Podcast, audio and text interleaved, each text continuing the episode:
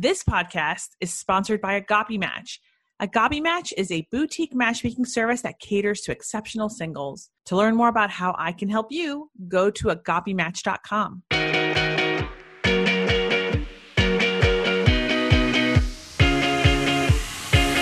Welcome to Ask a Matchmaker. I'm your host, Matchmaker Maria. For over a decade, I have combined four generations of family matchmaking tradition with modern relationship psychology, behavioral science, and dating trends. With this unique expertise, each week I bring a guest on to talk about dating and relationships while answering your questions. You can ask a 60 second audio question by visiting askamatchmaker.com. It literally takes one minute. This week's guest is dating coach and host of Dates and Mates podcast, Damona Hoffman. Now, before I bring on my guest, I again just want to thank you for listening to Ask a Matchmaker and sending in those dating and relationship questions via Instagram. You have truly blown up my DMs. If I have not answered your questions in my DMs, one day I'll probably get to it. You can't even imagine what's going on in the back end. And of course, thank you for telling your friends. I was actually just talking to my neighbor who does not follow me on any social media. And she told me, hey, I saw your face on some post on Instagram. I didn't realize you had a podcast. so yeah, now so you know, tell your friends. I love that my neighbors know what I do now, and I'm just not you know Yanni's mom. Yanni's the name of my son. Next time someone starts rambling away about their dating or relationship dilemma, you tell them about this podcast. Tell them to send in their audio question. AskAmatchmaker.com. You know I love your audio questions. That said, let's talk about our guest. Damona Hoffman is a dating coach and a media personality who starred in two A&E Network's TV series, hashtag Black Love and A Question of Love. She's a regular contributor to the LA Times, the Washington Post, NPR, CNN, BET, and more. In fact, I'm going to make her if we if she lets us talk about how she's going to be on the new Drew Barrymore show. What? She also hosts and produces the weekly podcast Dates and Mates with Damona Hoffman. Damona, welcome to Ask a Matchmaker. I am so glad that you had me on the show. I, I you know, I've been a fan of yours for a long time. So I'm a we're fan friends, of yours. We're fans, and we're, Yeah. here I am on the show. I know a lot of people don't know who you are, so tell me about yourself. As a dating coach or as a human? Um, I want to know more a little bit about as a human, briefly, and then as a dating coach. Well, Maria, before I was a dating coach, I actually used to work as a casting director in television. And that was actually my entry point into dating coaching because I was single and ready to mingle at that time, but I was teaching classes for actors and how to market themselves and have headshots that really stole, stood out and told their story. And at the mm-hmm. same time, when I was online dating, I realized that basically the dating profile was a headshot. And the first day, as you probably know, is essentially an audition. And so once I once I figured that out, I ended up meeting my husband online 17 years ago, way back in olden times. And that's really what got me into dating coaching. I never set out to do this. I don't think anyone in our industry has set out to do this. I didn't set out to do this. I thought I would go into the foreign service. Foreign service, really? Yeah. My first job out of college was the U.S. Embassy in Athens. Gosh, what are we doing And- with our lives here? I don't know what I'm doing with my life. I'm We're- I'm setting a- strangers up for a living. but it's so rewarding, right? Like I was working in television, and even the whole time while I was writing dating profiles, I was Mhm. also working in TV, and it's great making entertainment and and helping people, you know, have a diversion, especially in today's world. But really, to me, being able to literally change the course of people's lives is really more rewarding. And when you think about it, what is more important than the person that you choose to blend your life with? It affects your family, your finances, oh, your Oh, yeah. happiness, everything.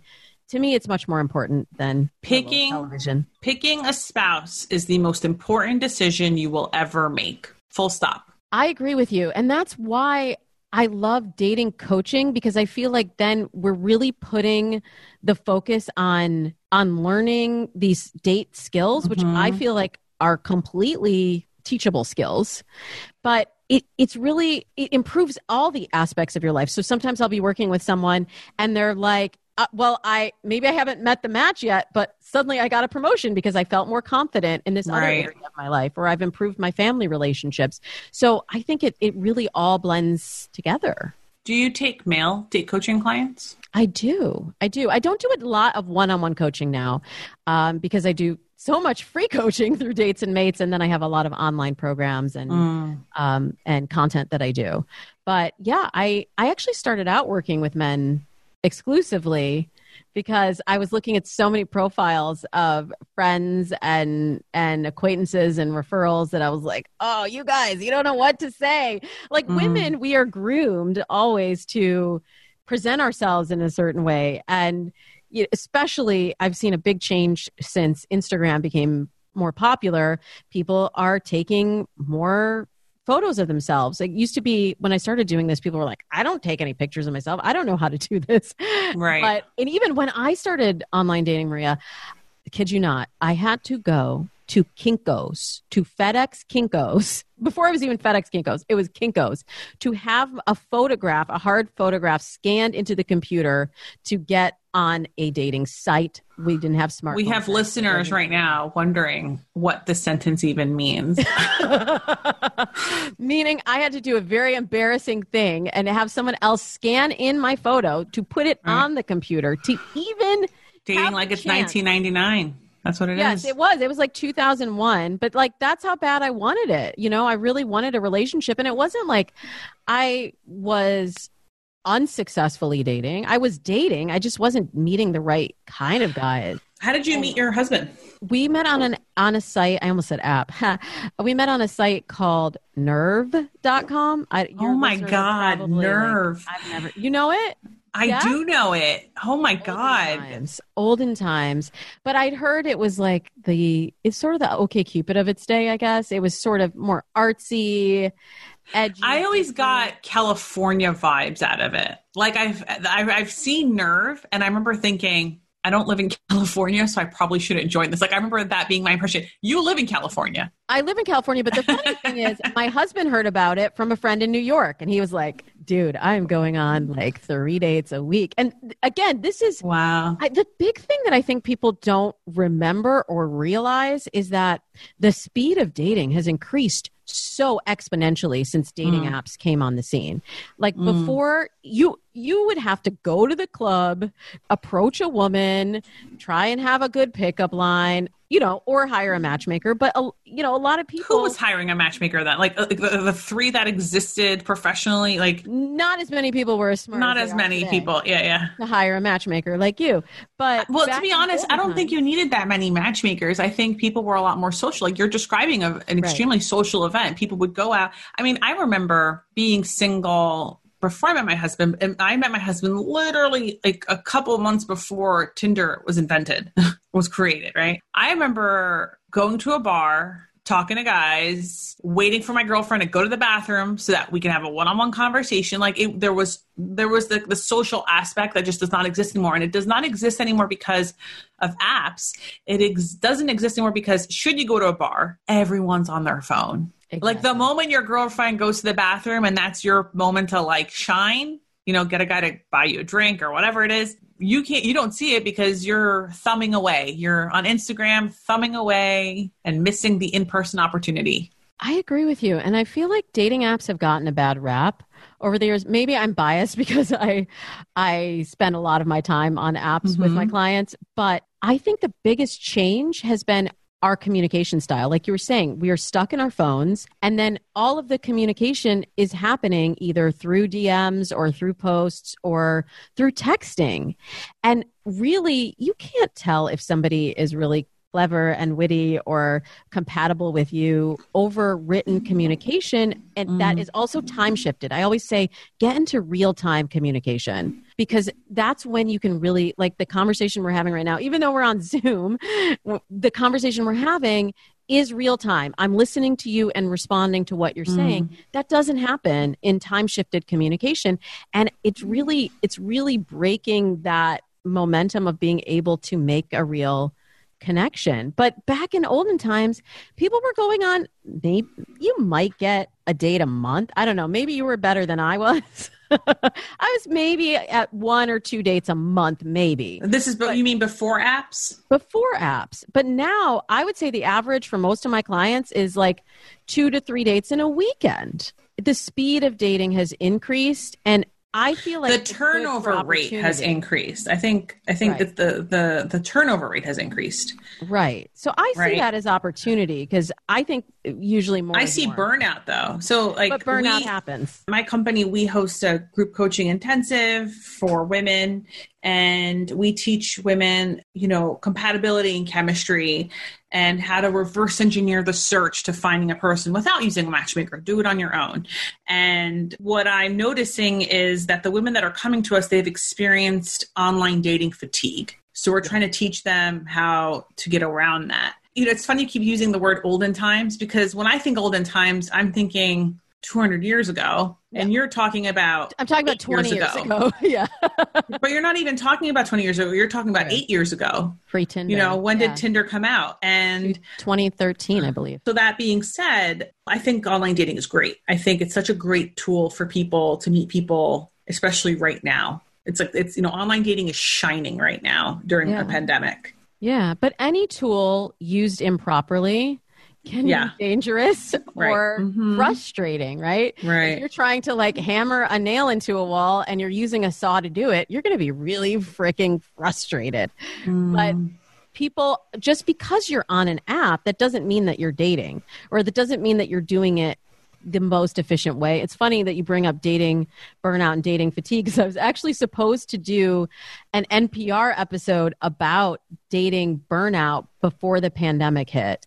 And then they were like, oh, wait a minute. Is it still burnout now because everything has shifted? And I feel like it it's it's not so much burnout as it is confusion like we everything has shifted but i feel like we were at such a crazy unsustainable pace with dating before that we almost i mean not that i wish that the pa- pandemic happened obviously i don't but I, I almost feel like something had to happen to get us to stop and slow down and really reconnect. COVID has made dating great again.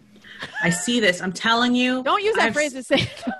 No, it's true. COVID has made dating great again. And I get it that people are lonely at home. I get it. I get it. I get it. For anyone listening who's like screaming into a pillow, because even if you're introverted, you need to talk to someone, you need to see someone physically. I get it. Mm-hmm. But let's talk about how, and I see this as a professional matchmaker who set up thousands and thousands of dates.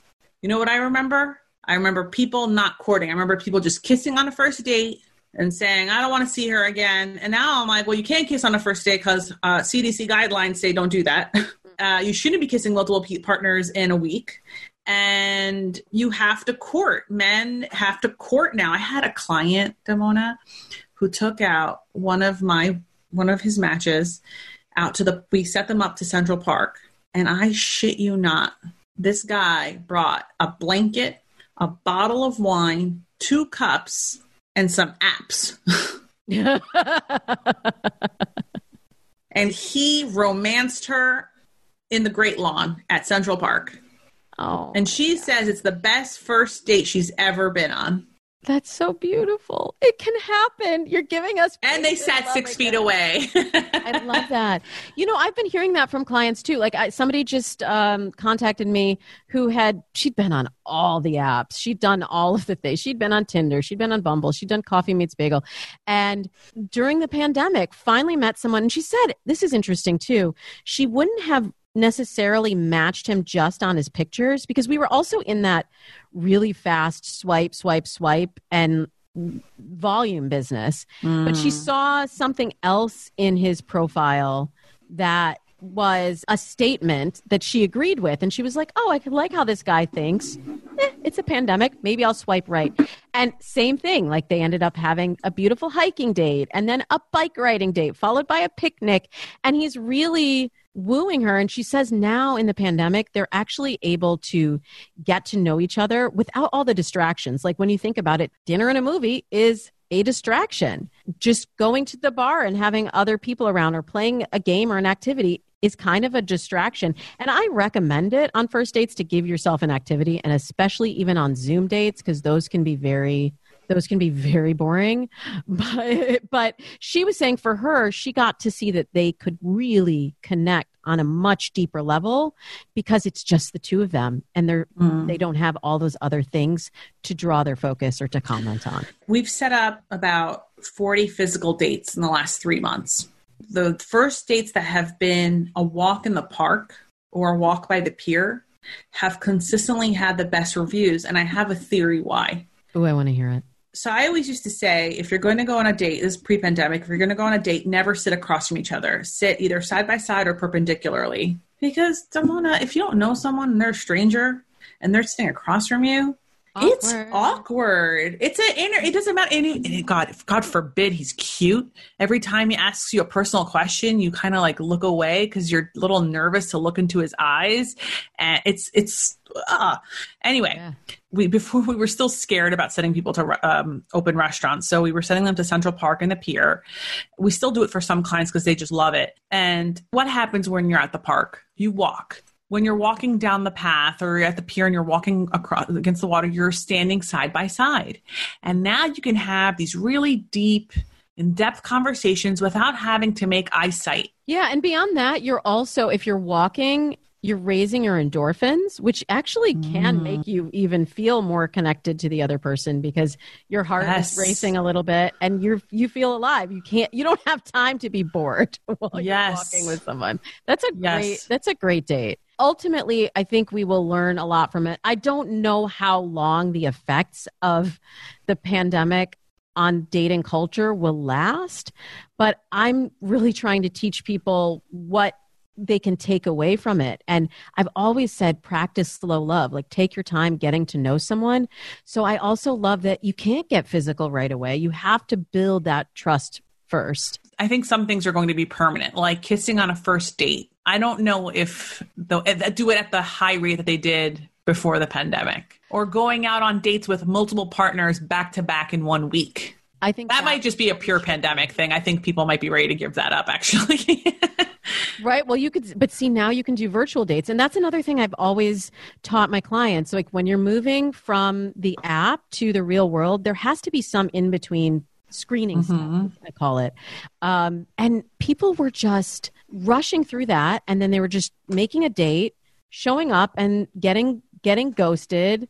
Having getting stood up on dates, not making a connection, wondering, well, I seem great on paper. I don't know why we don't really have a connection. And I find that when I force my client to do a phone call or a vir- virtual date, a, a video Mhm. chat date first, they really have more of an investment going into that date. I mean, you're doing that for your clients already. You're doing the the filtering. We've part. done we've done this, but you know what? Some of our clients um, prefer Zoom dates for first dates now. We have other clients who are just like, "Oh God, get me out of the house," you know. So Right, we right. have it has to be a unanimous decision, right? Um, both parties have to say yes for it to be a physical in person date. But at the same time, if someone says no, the per, the other person doesn't take it personally. I think they're more understanding than they've ever been before. So okay, so while COVID is happening, if someone is listening to this podcast 20 years from now, while this is happening, we're also in the middle of a civil rights movement, revolution. Pick your noun. I like revolution. It's a, it's like it, it really sounds powerful. So the other thing I didn't mention at the top of the show is I'm also multiracial. My mom is is a strong black woman from the projects in Detroit. My dad is a white Jewish man, son of immigrants from from Russia and uh, Oh, from wow. the south side of Chicago. These two these two lovebirds met and How did they had meet? me. They How worked they in the meet? same hospital. I'm the only person in my family also that doesn't work in medicine in some capacity. Uh, Uh, in a way, so I work cool. the you know medicine of the heart but love is the best medicine but um but yeah i am the product of an interracial interfaith relationship and then Right. beyond that my entire family is super diverse my sister-in-law is is indian american my stepmother my parents didn't last my stepmother is mexican american and i have always approached dating from a very wide racial lens And your husband's not biracial. He's not biracial. He is uh, from a dual religion household as well, though. Oh, Christian wow. And and Jewish. Oh, so wow. But, you know, he white. He a Euromut. His parents didn't immigrate here. No, no, no, no, no. They've been here. He, he's white. Okay. he's white American, but um, but but half Jewish, and so we're raising our kids Jewish. But the point is that my world has already had a lot of a lot of cultural cultural Acceptance. acceptance and and and and exposure to a lot of different worlds. So I have always coached from this point of view, Maria. I'm realizing now in today's world that not everyone was looking at the world the same way. And You just realized that? I think Is that real? Is that are you serious right now? But I have always included this conversation in my dating coaching. I didn't realize that other dating coaches did not necessarily do that. And I don't what know. what conversation? We have hard conversations about race. We say, What are your racial preferences in dating? I've always said that. And if they say, Well, I'll date this race, this race, this race, but not black, we have a conversation about that. And I'll do a technique. It's actually a business technique called the five whys. And I will unpack it through a series of well wh- why is that because sometimes we have we, everybody has this list right i know i know you get the list more Oh than my god, every day. it's really interesting to me how people form this list. And sometimes there are things on it, including race, that are there because not because there are stuff, but because there are our parents' stuff or because they're just a cultural norm that we have bought into and don't even realize that we're victims of. I have so many questions Okay. uh, about I- this. I have probably just more questions, but I'm happy to engage in a dialogue about it. I don't know if I have the answer. What what you have? Oh, you oh, okay. I was like, you have questions for me on this because I don't know how to answer them. No, I All mean. I think none of us really has has the answer to this, but we're all in it together. So I'm happy to Listen, no no one has the answer, and, and frankly, no one has the right answer. I've learned over the last few months. However, I think it's important to have the dialogue, like you just said. The dialogue is what matters. So let's have that right now. So my business is uh, half matchmaking, half coaching. In coaching, I don't really have to talk about race so much. When I'm teaching someone long term compatibility, I go through their five pillars. Uh, that this is what we've created, and that's you know your five compatibility pillars are physical, financial, emotional, intellectual, and spiritual. And under physical, rare do I see someone write must be this race, which tells me it's not as important to them that they say they think it is because I think people are so focused on long term compatibility and this like multifaceted approach that I'm providing them where I'm showing you here's who the right person is for you, and this might be in any color. But so I don't have to. I, it's just never. I've never had the opportunity to talk about race. I wonder how many of those people omitted it, but then how their behavior aligns with what they've written. That's what's really interesting to me. I mean, under spiritual, people will talk about religion, and you Mhm. know, I only want to date this, and then I'll ask them why, why, why. See, you're doing the same thing.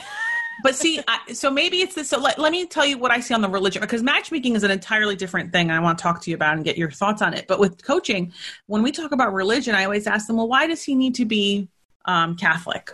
And in fact, a friend of mine, unfortunately, she passed away from COVID. Uh, she's actually a previous client who who became a friend, and um, she was Protestant. And she's the only one that's ever given me. I'm not saying I agree with it, but she's only she's the one that's ever given me like a real reason why the her match has to be Protestant, and it had something to do with like the Holy Trinity. So it became like a technical understanding of her own faith. And she's like, "How can you know Holy Trinity? I have to. He has to believe this, or we can't. Or if he believes in this, we can't be together." And I was just like, man, I don't agree with anything, but fine. If you know you're taking it to a technical way, it's just it's kind of like when you meet someone who's Jewish and they're like, no, no, Jesus is not the Messiah. And you're taking from a technical standpoint, not the cultural standpoint. So sometimes when people say to me, he has to be Jewish, he has to be Catholic, I'll ask, why does he have to be Catholic? And usually it's one of two answers. The first answer is, I've never dated other religions, so I don't know. Or it's, my parents would be really upset. Ding, And ding, then ding. I always ask them, I always say the same two things over and over again. I say, Do you think your parents want you to be happy? Or do you think your parents want you to be with someone Catholic? Not to say these are mutually exclusive, but like, you know, what, what do you think your parents want for you? And the second thing I always say is, I'm Greek Orthodox Christian. My husband is Greek Orthodox Christian.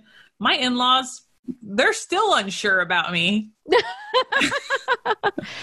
I, I mean, it brings up that there are cultural differences, even in cultures that on the surface are the same. And oh, yeah. I think we forget that, that no matter who you blend your life with, you're going to have different traditions mm-hmm. you're going to have different family structure than they are and there will always be that that negotiation that has to happen culturally but i totally hear what you're saying i i actually started out writing for JDate that was my first writing mm. writing gig so i i got a lot of people who who were jewish and were told they were supposed to marry someone jewish but then on further examination realized that they weren't necessarily wanting someone Jewish as much as they wanted someone who allowed them to practice what they believed right. and supported them along with all those other things on the list like you were saying in the five pillars. But it it it really sometimes takes someone else to look at those things with you. And that's why I'm glad you're also asking those questions in your coaching program because honestly, I realized ever, ever since the the the Black Lives Matter protests kind of reemerged this this summer that not everybody is willing to have these conversations, Maria. And not everybody is willing to even do that work. They're they just will date will date out of familiarity. But then we we will complain that we haven't met someone that meets our needs, but we keep dating the same person and we're attracted to that because what's familiar is attractive, but it might not ultimately be the right thing because if it was, you'd probably be matched already. Louis Felix, he's one of the other matchmakers on the team. He always says, Your past is your future. and I think I see that. You know, I see that. Now, with matchmaking, I see something very different. I love your thoughts on this. So, with matchmaking, I just have to take down people's criteria. And then as a professional, I have to tell them, look, your goalposts are really limiting what if you did this and what if you do that? So this is what I encounter. I encounter every single man I've met has an opinion about race. And it's always I'm only I'm only attracted to well, I mean every person I've met has told me what they're attracted. I always say, "Do you have a racial preference?" and they'll you know i'll hear you know i'm open to dating this this and this so i don't ask anymore why i've learned like uh, you know they're coming to me for whatever reason however i do get dumbfounded when people say like for instance i don't want to date someone my own race because it reminds me of my mother or my sister and i'm like what? That's so weird. I I have to admit though, my dad never said you should marry someone Jewish. That was never a dialogue in my house. But mm-hmm. I think out of some element of rebellion, I distinctly remember telling my dad at one point, "Dad, I'm not going to ever marry a Jewish guy, so you need to get over it. It's not going to happen." I remember now you're raising it. two Jewish children. word for word i remember saying that. Yeah. So sometimes you you don't know what you don't know. You don't know always what you want until it comes in the the packaging that it's meant to arrive right. in. And my husband was everything that i was looking for on on my list on that dreaded list right? But I, by that point because he had checked so many of my other boxes i don't even think i was concerned about the fact that that he was Jewish. Mm. No, he's not super religious, and neither am I. So maybe if he was more reli- uh, on one side of the spectrum, more religious than I was, that might have been a conflict. But for us, I was open minded enough to allow him to be the person he was, not the label that right we I mean, I will tell you my favorite, favorite, favorite people to work with, not, not even as clients, even as the free member matches. If you don't know this and you're listening to this podcast, please go to agapematch.com and join my free database. I love it when people check off all the races and all the religions because it just tells me that they're just open. They just want to meet the guy, the woman, you know, the one they want to share their life with. And that, you know, these elements are not important. And they really aren't to a certain extent. Uh, in, in a way, I mean, I grew up in a very white neighborhood and very brown skin. so I know what it's like to feel othered. And I find there's a lot of concern around what would it be like if we go out somewhere are people going to look at look at us are people going to judge our kids if we have biracial children there's a lot of fear around the what if scenarios of being in a cross race or cross cultural relationship.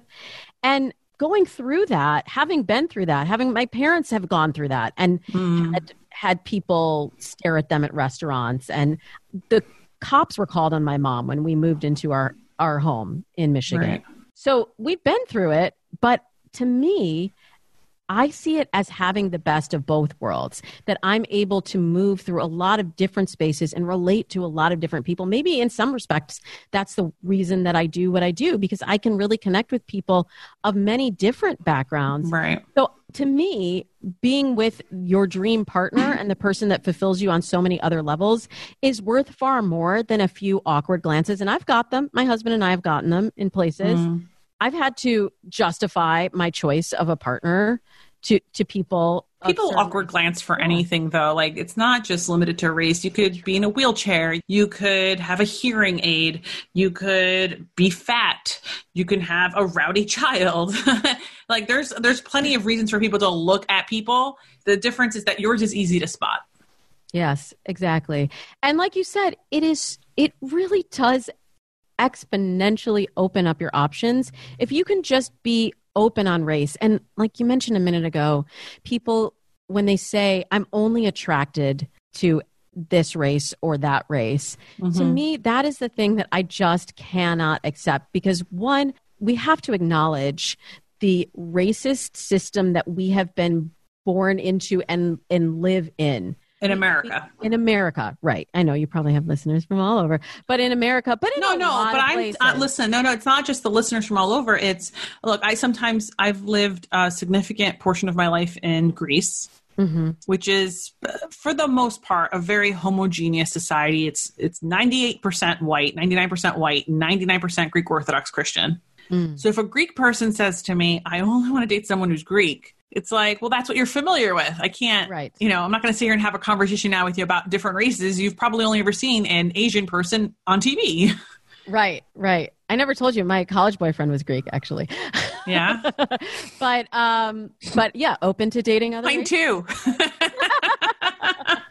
but yeah in, in america but yes definitely in other Yeah. places and i have i've written articles as well on what it's like for black women when they go to europe and they're dating in europe they, it's a totally different experience they're perceived in a much more open way than in america but oh my God. Yes. What Yeah. you just said. Uh, like if, it's if you're really having it is- trouble as a black It woman is incredible Go if you are uh, if you are a black woman and you go to Europe, and, I, and by Europe I don't mean go to some village in the middle of nowhere.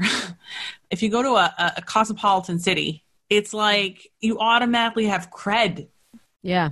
I've also heard it for Asian men that have been more successful dating outside of America. So we just have to first acknowledge in the US the system that we are the we have been living under and that we continue to buy into just because of what we are exposed to, just because of the culture of this country. Damona, you know what the difference is? I'm, I'm starting to think right now.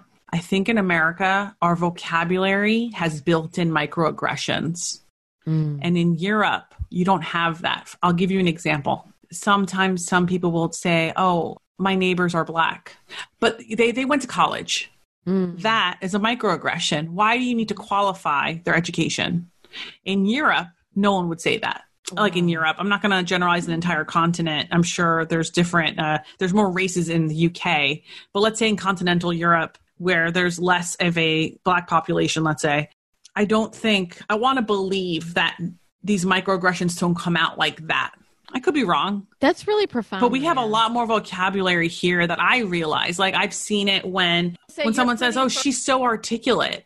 Oh my god. Uh, how much how often do I hear that? Oh, do they the do people say that about you?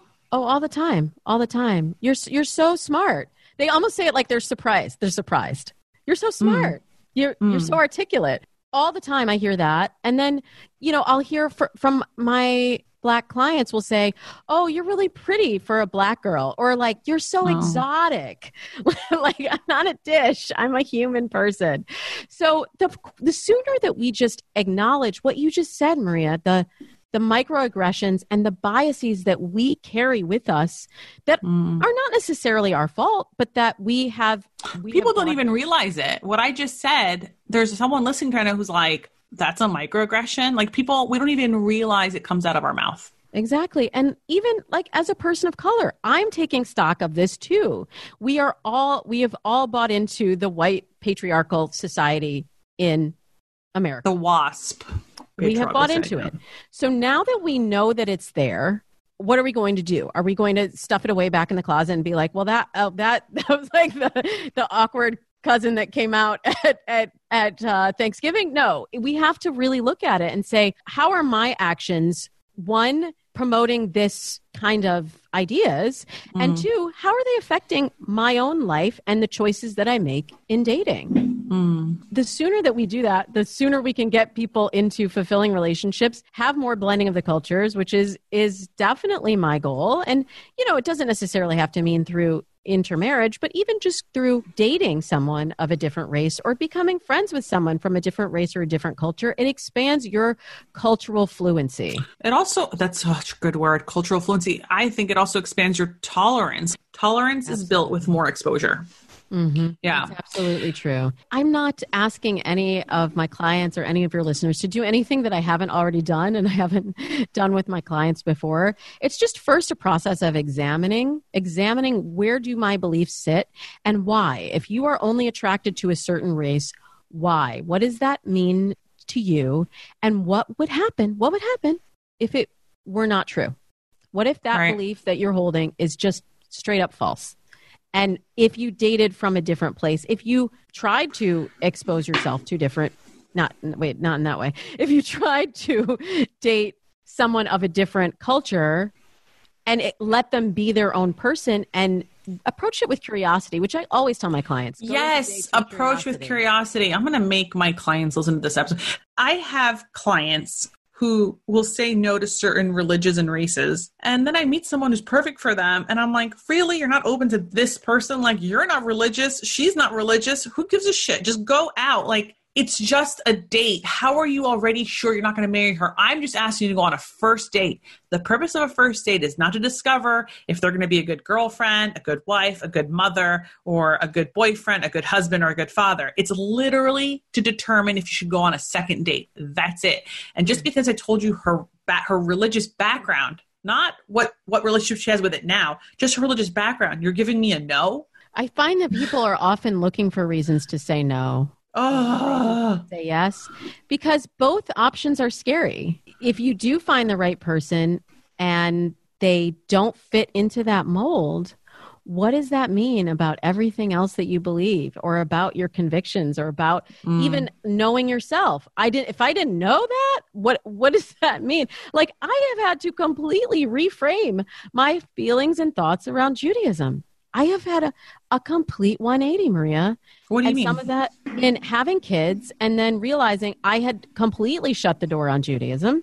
And then when I had kids, I was like, oh, wait, this actually is a really important part of my life. And now I'm much more religious than my husband is. I've had to figure out really what role religion has in my right. life. And I and I guarantee you, Maria, if I was not with my husband, if I didn't have these kids and the life that I have now built for myself, I may not have had that discovery. I may have just stayed in the echo chamber of my own thoughts. People also just assume that, you know, I mentioned before that like my in laws, they're still not sold on me after eight years and two grandkids. Mm-hmm. And it's, it's because in their eyes, I'm not Greek enough. Even though both my parents are from Greece and I was I was born a Greek citizen, I lived there for five years as an adult. I speak Greek with a great um, accent, uh, dialect, excuse me. My in laws, con- especially my mother in law, she doesn't listen to this podcast. She considers me a foreigner. She calls me a foreigner. She calls me a foreigner to her friends. She calls me a xeni. Wow. And we're the same religion. We're the same race. And also, what's worse to her, by the way, is not that I'm I don't live in Greece or whatever, that I was raised in America for her, the, the the biggest sin is that I'm not from the exact same island as my husband. I'm from a different island. The original point I wanted to make here, though, is that just because someone is the same religion as you does not mean that they have the same relationship to religion as you. I've noticed this several times. I, I also think there's something in there about living our lives for ourselves and what makes us happy. Like your husband is obviously very happy with you. Yeah. And if we lived our lives based on what our parents' beliefs are and what they want for us, I, I think there's probably a lot of things that we would not do and not pursue. So some of my work is also in in getting people to take stock of what is their stuff and Mm. what belongs to their parents and Mm. what is that boundary like your your mother-in-law hasn't written off your husband like he's still a part of I mean, God, when she first heard about me, I don't think they spoke for like five months. She was so upset. but she got over it ultimately no, she's not over it. She's still we, we we only talk we talk maybe twice a year. I say happy birthday and then I say Merry Christmas. I've tried, but you know what? It's okay. I'm my her her son is happy, and if she said that her son is unhappy, she knows she's lying. Listen, I love her. I love her very much because she made the exact human that I always wanted in my life, and I'm always going to love her. Um, I've tried, but you know, I don't know. oh maria that's really sweet though You know, we don't have to like each other, but we, we can love each other. right. And that's ultimately what matters. And I have to say also my relationship with my in-laws has evolved over the years. Like I used to have a lot of communication problems and friction with my father-in-law and I was always like I don't understand and then I, don't know what happened. Eventually, we've been together 17 years. So I guess when he realized I wasn't going away, eventually our relationship changed and now we we have a great relationship. We do a wine club together, and wow. a virtual wine club, and it's really great. So I think a lot of us are living in the moment, in the right now, Mm. and even just with dating, like people react to, well, this was this is what happened on this particular date, and and it's hard to picture in the future that things can be different and Mm. things can evolve. So again, this is why slow love, and this is slow love with your with Yeah. your partner and slow love with your partner's family and especially if there's any kind of cross-cultural difference just to take your time and know that you might not be accepted right away uh, you might not be accepted ever but the present may not be the future you said the past is your future but the present may not be All right, let's get to our audio questions. Hi, Matchmaker Maria. It's Tina, and I'm from New Jersey, and I'm 30 years old. How many dates do you think you should go on to give someone and yourself an opportunity to form somewhat of an attraction or connection if you don't initially feel it? I've gone on dates with the nice guys who I thought had everything I'm looking for and seemed decent, but after a date or two, didn't really feel a spark or excitement in our conversations or time together. that is literally the perfect question for me because i have an exact answer and i have a story for I love it. Say this is an incredible, incredible question. Thank you so much, Tina. tina three dates that is my rule three dates Oh, me too. Yeah. all you need see like maria said earlier all you need to know at the end of the first date is that you're curious enough about this person to go on a second date. I mm-hmm. feel the same way about the second date. If by the third feelings curiosity of like what would it be like to kiss this person or take our masks off or what have you mm-hmm. if that doesn't emerge by the third date then usually it's more of a friendship or a dating connection that isn't meant to blossom. But my personal story on this front I was doing a dating plan when I met my husband called Operation Date Nice Guys. So I love that she brought up she keeps trying to date the nice guys because I you know I was in my bad boys phase. I was doing date I was doing online dating, meeting tons of men but not meeting anyone that really had the qualities that I was looking for. And so I said I need to mm. date some nice guys and give them a chance. And nice guys are definitely a slower burn. And with my husband, you know, he was nervous on the first date. It was a little bit awkward, but I knew I was really curious about his brain, the way he looked at the world, the way he processed information. And I was like, this guy's so interesting and so smart. I have to see him a second time. And at the end of the second date, I was like, I don't know. I don't know. Maybe. I mean, he's cute. I don't know. And by the third date, I I kid you not, it was like a like the light bulb switched on, and I was like, oh, this is my guy. But it really took that much time for me to have that kind of feeling and that kind of clarity. How many dates in did you realize I'm going to have kids with this person? Oh, way, way, way, way down the road. I'm like, wait, did I ever make that decision? I, at some point, I must have made that decision.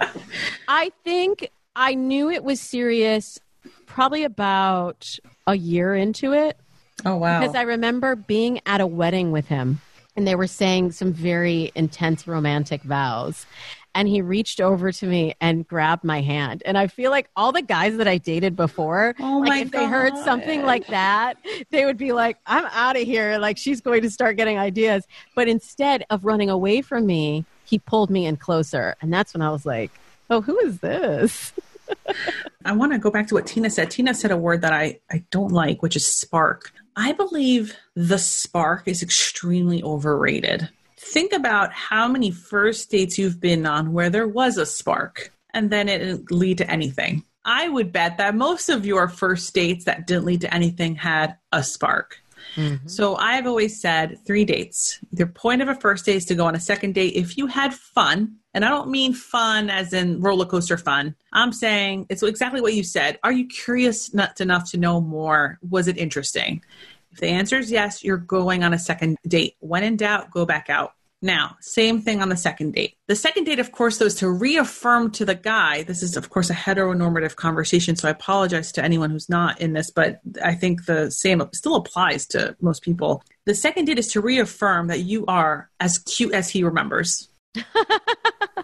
I like that you flipped that too, Maria, because I feel like we always approach it from our own perspective, but we forget they're going through their own experience and evaluation Right. process too, right? Right. So one thing I realized when I w- I had my own plan, and uh, my my my listeners have heard it a thousand times, so I'm not going to repeat it. But I met my I was very intentional when I met my husband. I didn't know I would end up marrying George when I met him, but I I knew anyway. I knew something. So here we go. What I realized in the year of my intention of intent dating intentionally was that the guys that were nice were kind of boring, but they weren't boring for the negative connotations we give that word. They were boring because they were predictable in their communication. They were consistent with their communication. They were dependable and reliable. These are really boring. And the guys that kind of create that faux spark that we're attracted to, they're exciting. Why are they exciting? Because they said they'd call and they wait two days to call you back. Or they text you and then they leave you on read or they give you really nebulous statements to let you know that you don't know if they're dating other women. And that is exciting. And I say this in a negative connotation, not the positive connotation that we assign to that word. So when I met my husband, I was I was very smitten with him when I first met him because I thought he was very interesting. I could clearly tell that he was a very smart man, but he was very underwhelming in the way he presented himself. Like he wasn't trying to come off as, well, I'm a PhD who works at Harvard. He was just like, let me show you what I know about martinis. And, uh, you know, like it was just very understated. And I really wanted to see him again. You know, we went out the next day. Our set, it's funny, the next day we spent a lot of time together. So our second date, we did, we were in Boston. So we did the Freedom Trail in Boston, which is like a four hour walk we talked about everything. And then the date after that, which I guess is technically our third date, that's when I realized, oh, I'm having his kids. I remember thinking that. I didn't know I would, but I was just like, I need to follow this. Like it was the first time I ever felt I was with someone who was who I really admired and I could tell that he admired me as well. Yeah, that's a really good way to look at it. That mutual admiration and respect. That'll take you really far. That spark, if you're chasing that spark, that can fizzle out really fast. Yeah. And so I always say like the spark is so like completely overrated. Mm-hmm. And in terms to go back to Tina's point, I I was not physically attracted to my husband the first couple of dates. He had to grow on me. I was there mentally, spiritually, financially, all the pillars except for the physical. The physical it took me a took me about a week. Do you now I think he's the cutest. right? I know, I know. And the more you get to know someone like inside and out, then the more attractive they become to you. I'm curious if you see the same thing with your male client. no, no, absolutely Yeah, not. If they don't have the physical, If a man does not find a woman attractive within the first 45 seconds upon meeting her, it does not matter how great the date is. It does not matter one bit. He will never go on a second date. yeah, I agree with you on that. And I can't I can't force men. I can nudge women, but I can't force men, you know? Just because a man thinks like this in the beginning doesn't mean it lasts. Let me tell you, physical attraction for men fizzles just as fast as he gets to know you. So if everything else is not lining up, it's just it's no it's a no go. I think men are a lot more particular when it comes to physical looks than women. Let's go to our next question. Hi, Matchmaker Maria. My name is Ariana. I'm in Brooklyn and I'm 33. If you would like to talk to your parents about dating somebody interracial, how do you bring that up again when you've done it in the past and it hasn't gone over well? Specifically, my father hasn't reacted well to those that I have dated who were outside of my race because he felt like they weren't educated enough or that they were with me for me to take care of them so much in there to unpack because I'm sure that she is grappling with her own feelings about what that means about her father and the things that he has said. Mm. The the answer, the simple answer to her question is you don't tell them. You don't you don't bring bring your significant other into the conversation with your parents until you have the sense that this person is the one and this person is going to be around for a while. And I know for some people they they feel like the approval of their parents is an element of attraction, but like you've just demonstrated this entire episode that ultimately that is not the most important thing and that you need to trust your own gut of what you need and how you feel when you're with this person because your parents will they will adapt or figure it out or they will opt themselves out of your life which hopefully is not the the answer but you have to be happy. You have to be with someone that you're attracted to, that you're interested in. And it's unlikely that you are going to change your parents' perspective that has been that has been, you know, calcified over years and years of having certain experiences and and beliefs reinforced because we enforce them reinforce them because everything that we see we look for validation for our bias. So we don't see the other stuff that doesn't line up with this person of another culture that is educated and not there to take advantage of you. But you're not going to change your dad's mind. But you will not make yourself happy trying to live up to his expectations of who you should be with.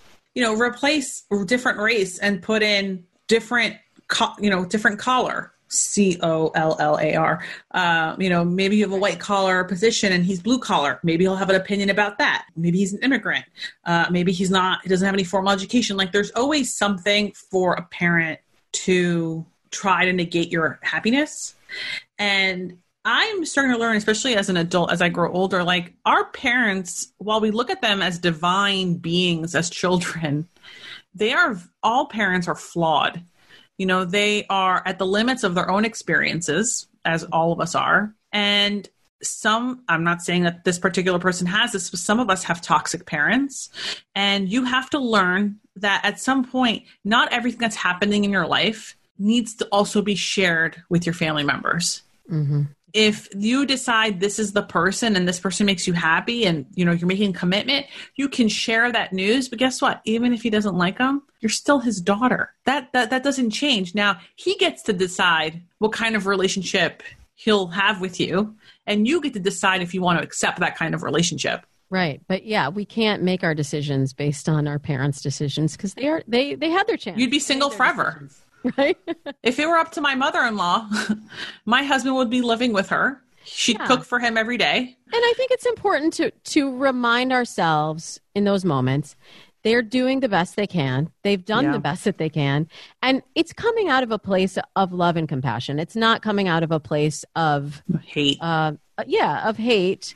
It it's just his own experience and he wants what's best for you, but ultimately that doesn't necessarily mean that he knows what's best for you. Exactly. Well, Damona, thank you so much. I love that you are joining us on Ask a Matchmaker. How can people find you? Well, I have the Dates and Mates podcast. We just launched season eight. So Jeez. we we handle headlines. I have interviews and then we do question and answer just like like you do here. And then i'm also on all of the socials at damona hoffman and i love helping people navigate some of these challenging questions and uh, find love. Yeah if you are on facebook damona hoffman. If you are on instagram damona hoffman. If you are on twitter damona hoffman. And if you are on your podcast app whichever that may be Dates and Mates, that is where you'll find Damona Hoffman. Thank you so much for joining us on Ask a Matchmaker. And thank you for listening to Ask a Matchmaker. If you love what you heard and you have not already, rate, review, and of course, subscribe. Tell your friends, tell your single mom and dad, tell everyone to come listen to Ask a Matchmaker. And if you have a dating or relationship question, visit askamatchmaker.com to submit your 60 second audio question. You can also follow me on Instagram at Matchmaker Maria for more dating and relationship tips. As you know, you can send a dating question in my DMs. But as you know, I screenshot. That is the social contract we have with each other. You send me a question, I screenshot it, post it, but then I answer it. That's what we do. Yeah. So follow me, Matchmaker Maria, for more dating relationship tips. Until then, be lovable. And more importantly, be likable. See you next week.